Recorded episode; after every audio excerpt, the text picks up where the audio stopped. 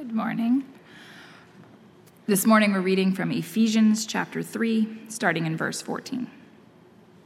For this reason I bow my knees before the Father, from whom every family in heaven and on earth is named, that according to the riches of his glory he may grant you to be strengthened with power through his Spirit in your inner being, so that Christ may dwell in your hearts through faith, that you, being rooted and grounded in love, may have strength to comprehend with all the saints what is the breadth and length and height and depth, and to know the love of Christ that surpasses knowledge, that you may be filled with all the fullness of God. Now, to him who is able to do far more abundantly than all that we ask or think, according to the power at work within us, to him be glory in the church and in Christ Jesus throughout all generations, forever and ever. Amen. This is the word of the Lord. May the words of my mouth and the meditation of our hearts be acceptable to our God today. And today's passage is actually, uh, and it, it, the reason it's an important one is because it concludes the first half of Paul's letter to the Ephesians. Paul is finally com- completing his thought process. He's been going on and on and on this long sentence that doesn't let you breathe for three chapters, and he finishes it with a big amen. So we have come to the, the end of the first half of our study in the letter to the Ephesians. For this reason, Paul wrote, for this reason, I bow my knees before the Father. Now, have you noticed that he has said those words, for this reason, again and again? He said it three times already in three chapters. In chapter one, he said it, and now twice in chapter two, he begins some thought with, for this reason. See, Paul was so excited, he kept getting distracted. He kept, he kept, distra- he kept interrupting himself to, to, to talk about the wonders of God's salvation and all that he had done for them. Basically, Paul is trying to tell them in the first three chapters that he is praying for them. And he just keeps getting distracted by how wonderful God loves them, you know, just the wonders of God. Just keeps interrupting himself, but he gets back to what he's trying to say all along, which is, I am praying for you. What's interesting is Paul actually believed that God was going to answer his prayers in the affirmative. He really believed it because he says, and this, if you've been a Christian for a while, this is a famous phrase in the New Testament. He believed that God was going to, going to do far more abundantly than they asked or imagined. Well, we've heard that expression so often and we use it a lot. And Paul talked about it in the context of his prayer. So, my question to you as we start today is what is effective prayer? I know some of you have read books, you've gone to seminars and retreats. Um, what is effective prayer? Have you prayed for something that you didn't receive? Have you prayed for something that didn't happen? And if the answer is yes, and I'm sure it is to every person, what do you do with that? What, what have you how do you carry the knowledge in, in, in, in your mind that you've asked for things that God hasn't given to you? You've prayed for things to happen that have not happened. What, what do you think of all of that? Or have you stopped praying because of the types of answers God's given you? Now, I'll say it up front this is not a how to sermon, okay? This is not how to get what you want through prayer. This is a how things are message today. How to get in step with the way God encourages prayer. How God has arranged, orchestrated, wired, established his economy of prayer in human beings' relationship with him. And effective prayer, I think we're going to see in Paul's illustration here, is that effective prayer flows from knowledge and relationship. Effective prayer flows from our knowledge of God and our relationship to Him. And we're going to see in Paul's words how prayer comes from knowledge, prayer comes from relationship, and prayer comes from assurance. True prayer comes from our knowledge of God, our relationship with Him, and our assurance in what He's capable of doing. Knowledge, what you know, must inform your prayers.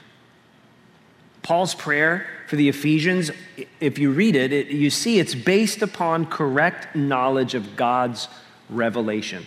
If you look at verse 14, we'll keep reading it. For this reason, I bow my knees before the Father. So, right there, I'll stop. And you see those words, for this reason, it connects Paul's prayer back to everything that came before it.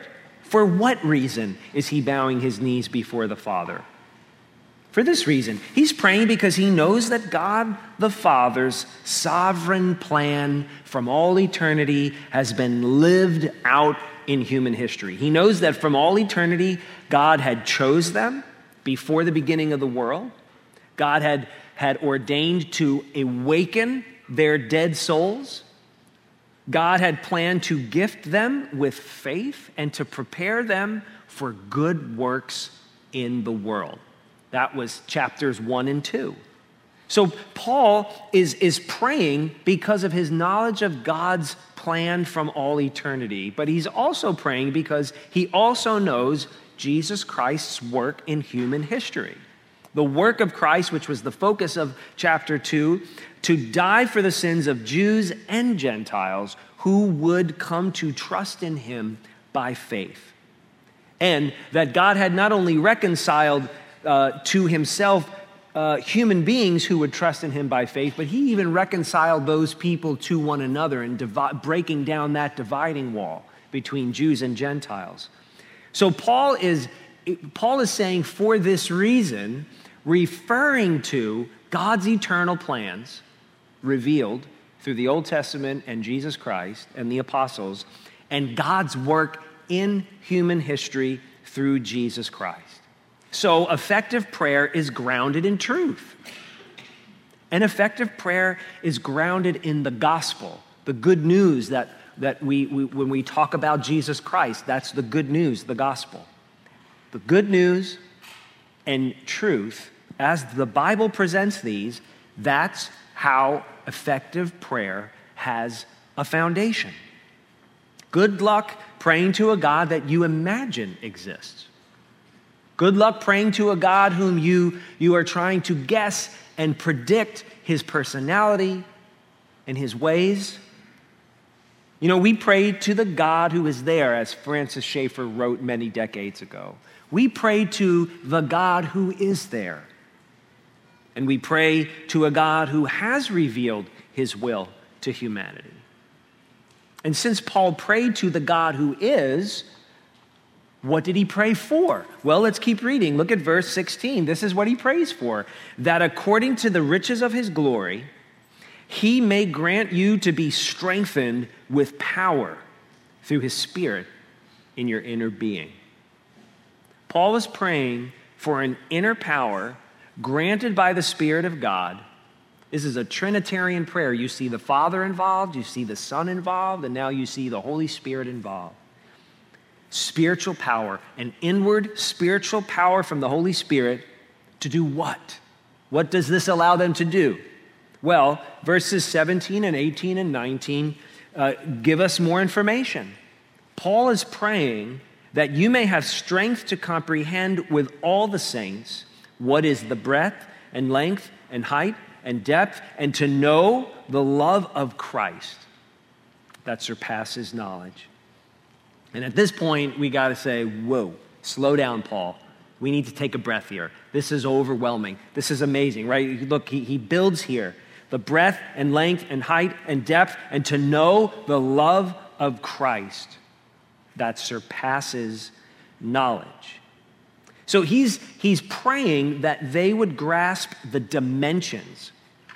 Think of when you, you, you, you take a tape measure into a room and you measure the dimensions of the room. You get a deeper knowledge from within of the dimensions of that room. Paul is asking God to give them a sense of the dimensions, the width and length and height and depth of Christ's love.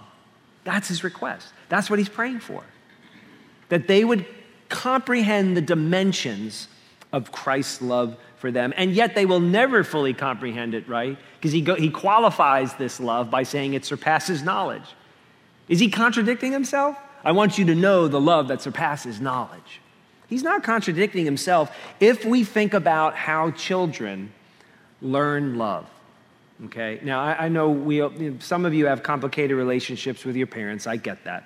I get that. But um, assuming a healthy uh, parent to child bond, assuming that, okay, um, how do children learn about the love of their parents? Well, a child knows her parents' love in, in, in a subjective sense. She knows intuitively that her parents love her, but she can't objectively know it. She, she can't fully, exhaustively know the love of her parents. It's like that children's book where the kid says to the mom, I love you to the moon. And the mom says, I love you to the moon and back. Right? The parent is saying you'll never comprehend how much I love you. And whatever you say to me, I promise you, I have more in me. I have more love in me than you could ever understand. The child will never fully understand the parent's love, but she can know it better, right? She can experience it more. As she grows and she experiences their care for her, right? And she experiences their patience for her when she makes mistakes when she's naughty, when she disobeys, when she rebels, when she fails, she can experience their patience. She can experience their forgiveness. She can experience their generosity. So, in an experiential way, although never exhaustively, she can learn the love of her parents more and more. As God's children, we can't fully quantify his love as, as we can exactly measure the dimensions of a room before we decide to renovate it. We can't. But if we're in it, we can come to appreciate it more and more. And that's, that's what Paul is asking for. He knows they can't quantify the love of Jesus Christ, but surely they can comprehend it more and more deeply.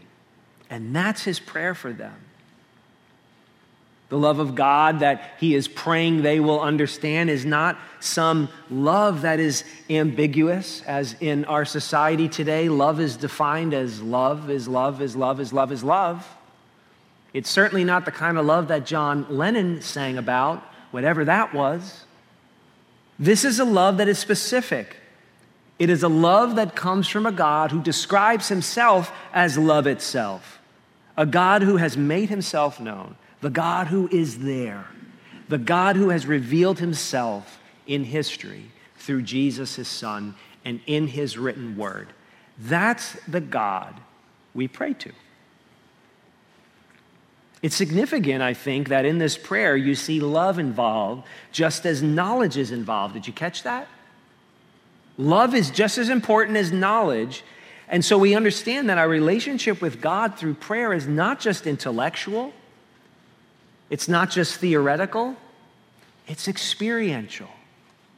How many of you have heard from a parent, I love you, but never felt that love? You know. You know that love has to be experienced. And so, relationship, relationship, who you know, not just what you know, but who you know will guide your prayers. Effective prayer is not only grounded in truth, effective prayer is guided by relationship with the God who is there. Look at verse 17, because at the heart of Paul's prayer for them and everything he's saying he wants them to have, he says, What? I'm praying for this spiritual strength. Why? So that Christ may dwell in your hearts through faith.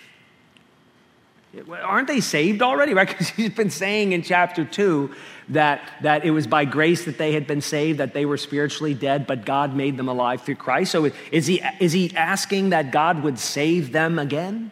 No, he's not praying for, for regeneration all over again. They're already saved.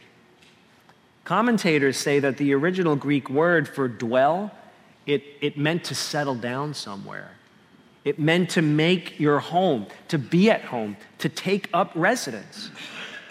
And that gives us better perspective on what Jesus said in John chapter 14, where he said to his disciples, If anyone loves me, he will keep my word, and my Father will love him. You see the knowledge and the love together? If anyone keeps my word, my Father will love him, I and my Father will love him, and we will come to him and make our home with him. You see, Jesus isn't a spiritual delivery man who makes you sign for your salvation and then he hops back in the truck and speeds away. Jesus brings you his salvation and then he comes in and he makes himself at home in your heart. And Paul is saying, I want you to realize that this salvation is not a one and done experience, but the living God has taken up residence in your hearts. And I want you to know that. And I want you to know that Jesus is with you. And I want you to be hospitable to him in your life. He's taken up residence. He wants them to look at it differently, you see. Jesus comes in, he gets comfortable because he plans to stay in your heart. See, the relationship that Paul enjoyed with Jesus Christ, he's praying that they will enjoy that also. He's praying that they will know he is there with them and has stayed. John Calvin wrote that it is not enough if the knowledge of Christ dwell on the tongue or flutter in the brain. Saving faith prays differently than that, with a deeper knowledge of who God is. You know, the Psalms are full of this kind of talk. How lovely is your dwelling place, O Lord of hosts. My soul longs, yes, faints for the courts of the Lord. My heart and flesh sing for joy to the living God. But what do we know? We know that the courts of the Lord are no longer a temple they're the human heart. We don't strike a plumb line or a laser scope or a ruler to a sanctuary anymore. We consider the dimensions of the love of Christ as he dwells within us. So, for the Christian, the opportunity we have, the invitation from the Apostle Paul is to cultivate a life of prayer with the God who is there, with the God who has spoken, not a God of our imagination, not a God who lets us sit in the cockpit where we call him our co pilot. Cultivate a prayer life with the God who is there and has spoken.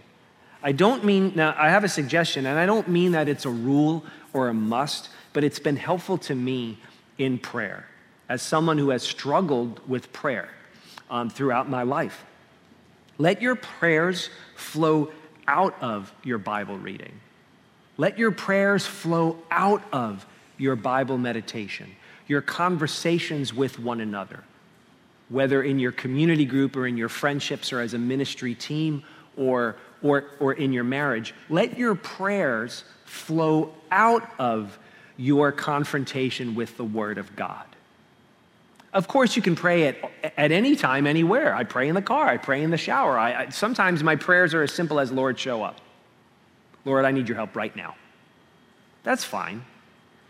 But to get your life into the habit of prayer, whereas prayer is a response to the Word of God, prayer is a response to thinking about, to meditating on, to remembering what you have read in the Word, what you have heard said in the Word of God and in collaboration with one another. And here's what I simply mean by this we don't always have to come into prayer with an agenda. Let God set the agenda. If we allow our prayers to flow out of God's word, then God sets the agenda. We're letting Him set the agenda of our prayers. Or does your wish list right? So think, think of sometimes, think of your prayer life as, as the, the Santa Claus wish list, okay? Is, is your prayer wish list reflective of a lack of knowledge a lack of relationship with the God who is there. When you look at your prayer requests, right, imagine they are, they are stuck by a magnet to the refrigerator of your mind. That list.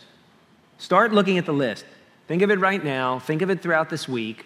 Look at your prayer list. Does it reflect a lack of knowledge, a lack of relationship with this God who is there, who has spoken, who has given us all that we need to know for life and godliness, as the Apostle Peter said, who has shown us who he is and what he's like through Jesus, his Son, in the flesh? Jesus warned his disciples against two major areas of, of false prayer throughout human history in the world, whether you're religious or not religious at all, whether you're an atheist or a believer. Jesus said on the Sermon on the Mount, there are two major pitfalls that all human beings fall into regarding prayer. You can read all about it in Matthew chapter 6. Here's, here's a summary of it. Jesus talked about hypocritical prayer and pagan prayer. He said hypocritical religious prayer is motivated by a desire for approval from people. I won't get into it because we don't have time, but read Matthew 6. He said there are religious hypocrites who pray as a way of getting status. Their prayer life is all about making themselves look good in the sight of other people. But there's another pitfall. Jesus talked about non religious prayer, pagan prayer secular prayer. And he said that was motivated by an attempt to manipulate God and control the world around us. So, human beings from all times and in all places, Jesus said, are either using prayer as a tool for looking good toward to, to others, or people are using prayer as a tool to manipulate the universe or whatever they think God is so that they can get what they want in life. His alternative to both of those was Matthew 6:33, but seek first the kingdom of God and his righteousness. We have, and as Christians, we have done this. As, as a culture, Christians in America have severed verse 20 in Ephesians chapter 3 from the rest of Ephesians chapter 3. He is able to do far more abundantly than we ask or think. How many times have we said that and talked to one another about it and heard it said, completely disconnected from everything Paul's prayed about before that verse? From what comes before it, we know that what Paul wanted was that we would better know God's love for us. That was his big prayer, that, God, that we would comprehend the magnitude of the love of Christ. And after that, he says, and God is able to do more than we ask or think. Do what? Get us a new car? Make our kids the most well behaved kids in Carroll County? No, God is more able to do more than we ask or imagine in the context of comprehending the depths of his love for us. God is able to convince you of his love for you. That is what Paul was confident about. Sometimes our problem is not how God answers our prayers, but what we're asking him for. Effective prayer is sustained by assurance. This is how you know what you know. We've talked about what you know, we've talked about who you know, and now we got to talk about assurance how you know what you know. Because Paul seemed sure, didn't he? Paul seemed convinced that God would do more than he asked or imagined was possible. How did Paul know this? Back to verse 20. How did Paul know that God was able to do far more abundantly than all they asked or imagined? He knew that. He was assured of that because of what comes next. He's able to do more than we ask or imagine according to the power at work within us. Now, that's fascinating that he's just not superhero zapping us with the ability to comprehend his love. Paul is saying that it's already in us. The power, the power is already in us. And it doesn't come from us. We already know from chapter 1 and 2 that the power in you, if you're a believer, if you're a Christian, you have the Holy Spirit. And that the power of the Holy Spirit in you is the same power that rose Jesus from the dead. And so Paul knows that that power inside of you will allow you to grasp the height and depth and width and length and how great is the love of Christ. Effective prayer believes that God is able to do what he plans to do in you, in us, in the world. This is not just a you and Jesus talk he keeps coming back to, right? He says, Oh, to, you know, to him who is uh, be glory in Christ and in the church. He keeps saying God's gonna do this in us. Not just in the individuals, but in us. Yes, yes, in you individually, of course. But in us. He is able to do far more than we ask or imagine. So, what are we asking for? What's on our wish list? Did you think that by the sermon title, effective prayer, I was going to give you a technique or a trick or a method. Hey, you let me know if you've got one, because I can't find one. Every time I get closer to a healthy pattern of prayer, circumstances in my life or in my family change and it messes up the pattern I've had. And, and, and then I am not joking. When we moved to Westminster to help plant Deep Run Church, it was like a three year dearth. It was like a three year famine because as our kids got older and we changed schools and we changed environments and my work schedule changed, what I was doing to grow in grace on my own in prayer, it, it didn't work anymore. And it's only been in the last five years that I'm developing what works right now. But what hasn't changed is the power of God in me to help me comprehend the dimensions of His great love for me. So, yeah, this, this isn't a how to uh, get what you want out of prayer message. And I hope you never ever hear one again for the rest of your life. I hope I never give you one. I hope we focus on what Paul says that God is able to do immeasurably more than we could ever imagine in our ability to comprehend the depths of his love. Yes, he'll give us the things we need. Jesus asked, he said, pray for your daily bread. Of course, yes. But a God who is love wants us to appreciate the depths of his love. Effective prayer is about getting into step with the way things are. And the way things are is that God loves us and wants us to know it. And you're like, well, what about all these other things that Jesus commands us to do? And that we need to reach people for Jesus, and we need to look for a building, and we need to make sure that we have more Sunday school teachers, and we need to. Yes, all of that really does matter. But seek first his kingdom and his righteousness, he said, and all these things will be added unto you. To comprehend the depths of the love of Christ will deepen and bless our prayers as a church and as individuals. Effective prayer flows from knowledge and it flows from relationship. It is grounded in truth, what, who you, you know, what you know. It is guided by relationship, who you know. And it is sustained by assurance, how we know what we know. And we know that God will do more than we ask Him to do as our prayers come into agreement with His will and not our own.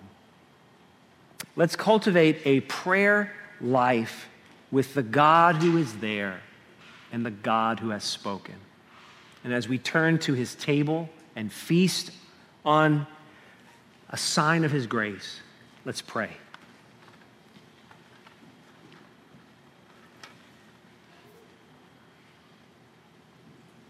Father, take our wills, take our hearts, take our, our feet, our hands, our voices, take our jobs, take our possessions, our responsibilities, and everyone in this world that you have entrusted to us. And would you do what is your will? Would you do your will? May we seek to know the love of Jesus Christ. May we start there, Father.